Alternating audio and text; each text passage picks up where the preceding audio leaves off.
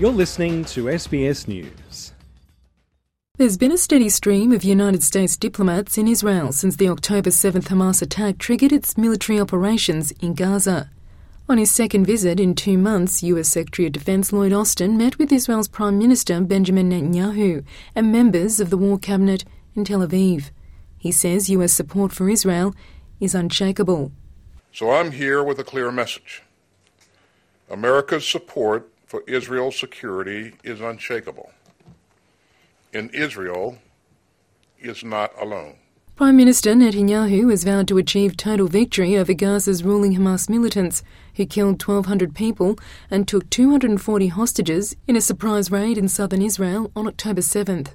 The war has left the Gaza Strip largely in ruins and killed more than 19,400 Palestinians so far, according to the Gaza Health Ministry.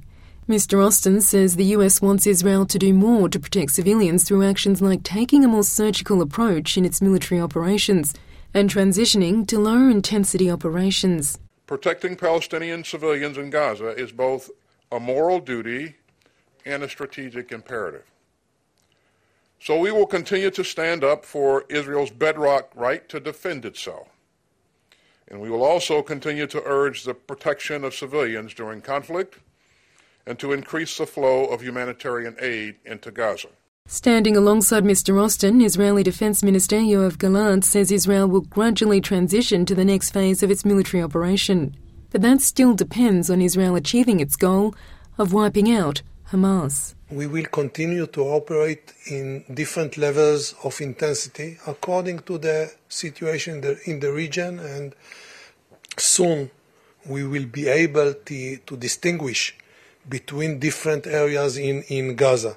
In every area uh, where we achieve our mission, we will be able to uh, transition gradually uh, to the next phase and start working uh, on bringing back local population. That means that it can be achieved maybe sooner in the north rather than in the south. So we are dealing with all the different components, and we will decide in the next uh, in the next future.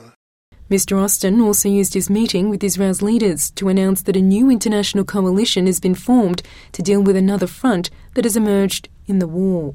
Iranian backed Houthi militia have been attacking shipping vessels in the Red Sea using a series of missile and drone strikes, saying they're a response to Israel's assault on the Gaza Strip. British multinational BP has become the first oil company to hold its shipments through the Red Sea, after five big shipping firms did the same. The US government says the new multinational maritime task force has been given the goal to uphold freedom of navigation and protect global trade activity in the vital shipping lane, which connects ships coming from Asia and Eastern Africa to Europe via the Suez Canal in Egypt. About 15% of world shipping traffic transits via the Suez Canal, the shortest shipping route between Europe and Asia. Australia is considering a request from the US to send a warship to the Red Sea. Associate Professor Sal Mercogliano from Campbell University in North Carolina has told SBS that disruptions with Red Sea shipping routes could have large scale impacts. What you're seeing right now is the big announcement by the major ocean carriers to boycott, to actually sail around Africa and avoid going through this very kind of contentious area right now. And that's going to mean delays in shipping. So this is going to definitely impact Australia. Most of Australia's shipping, especially containers, comes through the main terminals in Singapore. And any sort of delay is going to have a kind of a butterfly effect down the supply chain. So this is going to disrupt shipments to and from Australia. The good news is, of course, that everything for Christmas is already on the shelves. It's already there. But you could see potential delays down into January. Meanwhile, the lack of food, water, and fuel on the ground in Gaza is becoming more acute. The World Food Programme says access to water in Gaza is severely constrained, with less than 2 litres per person per day. That's well short of the 17 litres a day that's considered the basic survival level requirement. In Rafah, in the southern Gaza Strip, Iyad Hellas says the water restrictions are particularly tough for the children. The situation is very difficult. Sometimes we run out of water by the evening, and the kids have to sleep thirsty until the sun rises, and we can go out and fill up again. Human Rights Watch, in its latest report, accuses Israel of deliberately blocking delivery of water, food, and fuel, razing agricultural areas, and depriving people of items needed for survival. The report says the deliberate starvation of civilians is a war crime. Israeli government spokeswoman Tal Heinrich says Israel rejects those allegations. Well, this is a very unfortunate language. This is absolutely not true. Um, so we placed zero restrictions on the amount of food and water that are being able to enter the Gaza Strip. So these, this is a, a ridiculous claim. And in fact, um, Hamas terrorists are the ones stealing these important resources from uh, the Palestinian population in Gaza.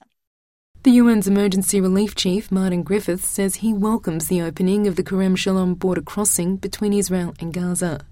But he says what people in Gaza most need is an end to this war. The subject of a Gaza ceasefire will come before the UN Security Council again in the next 24 hours. The United Arab Emirates has put forward a draft resolution calling for an urgent and sustainable cessation of hostilities to allow safe and unhindered humanitarian access in the Gaza Strip. Biwa Kwan, SBS News.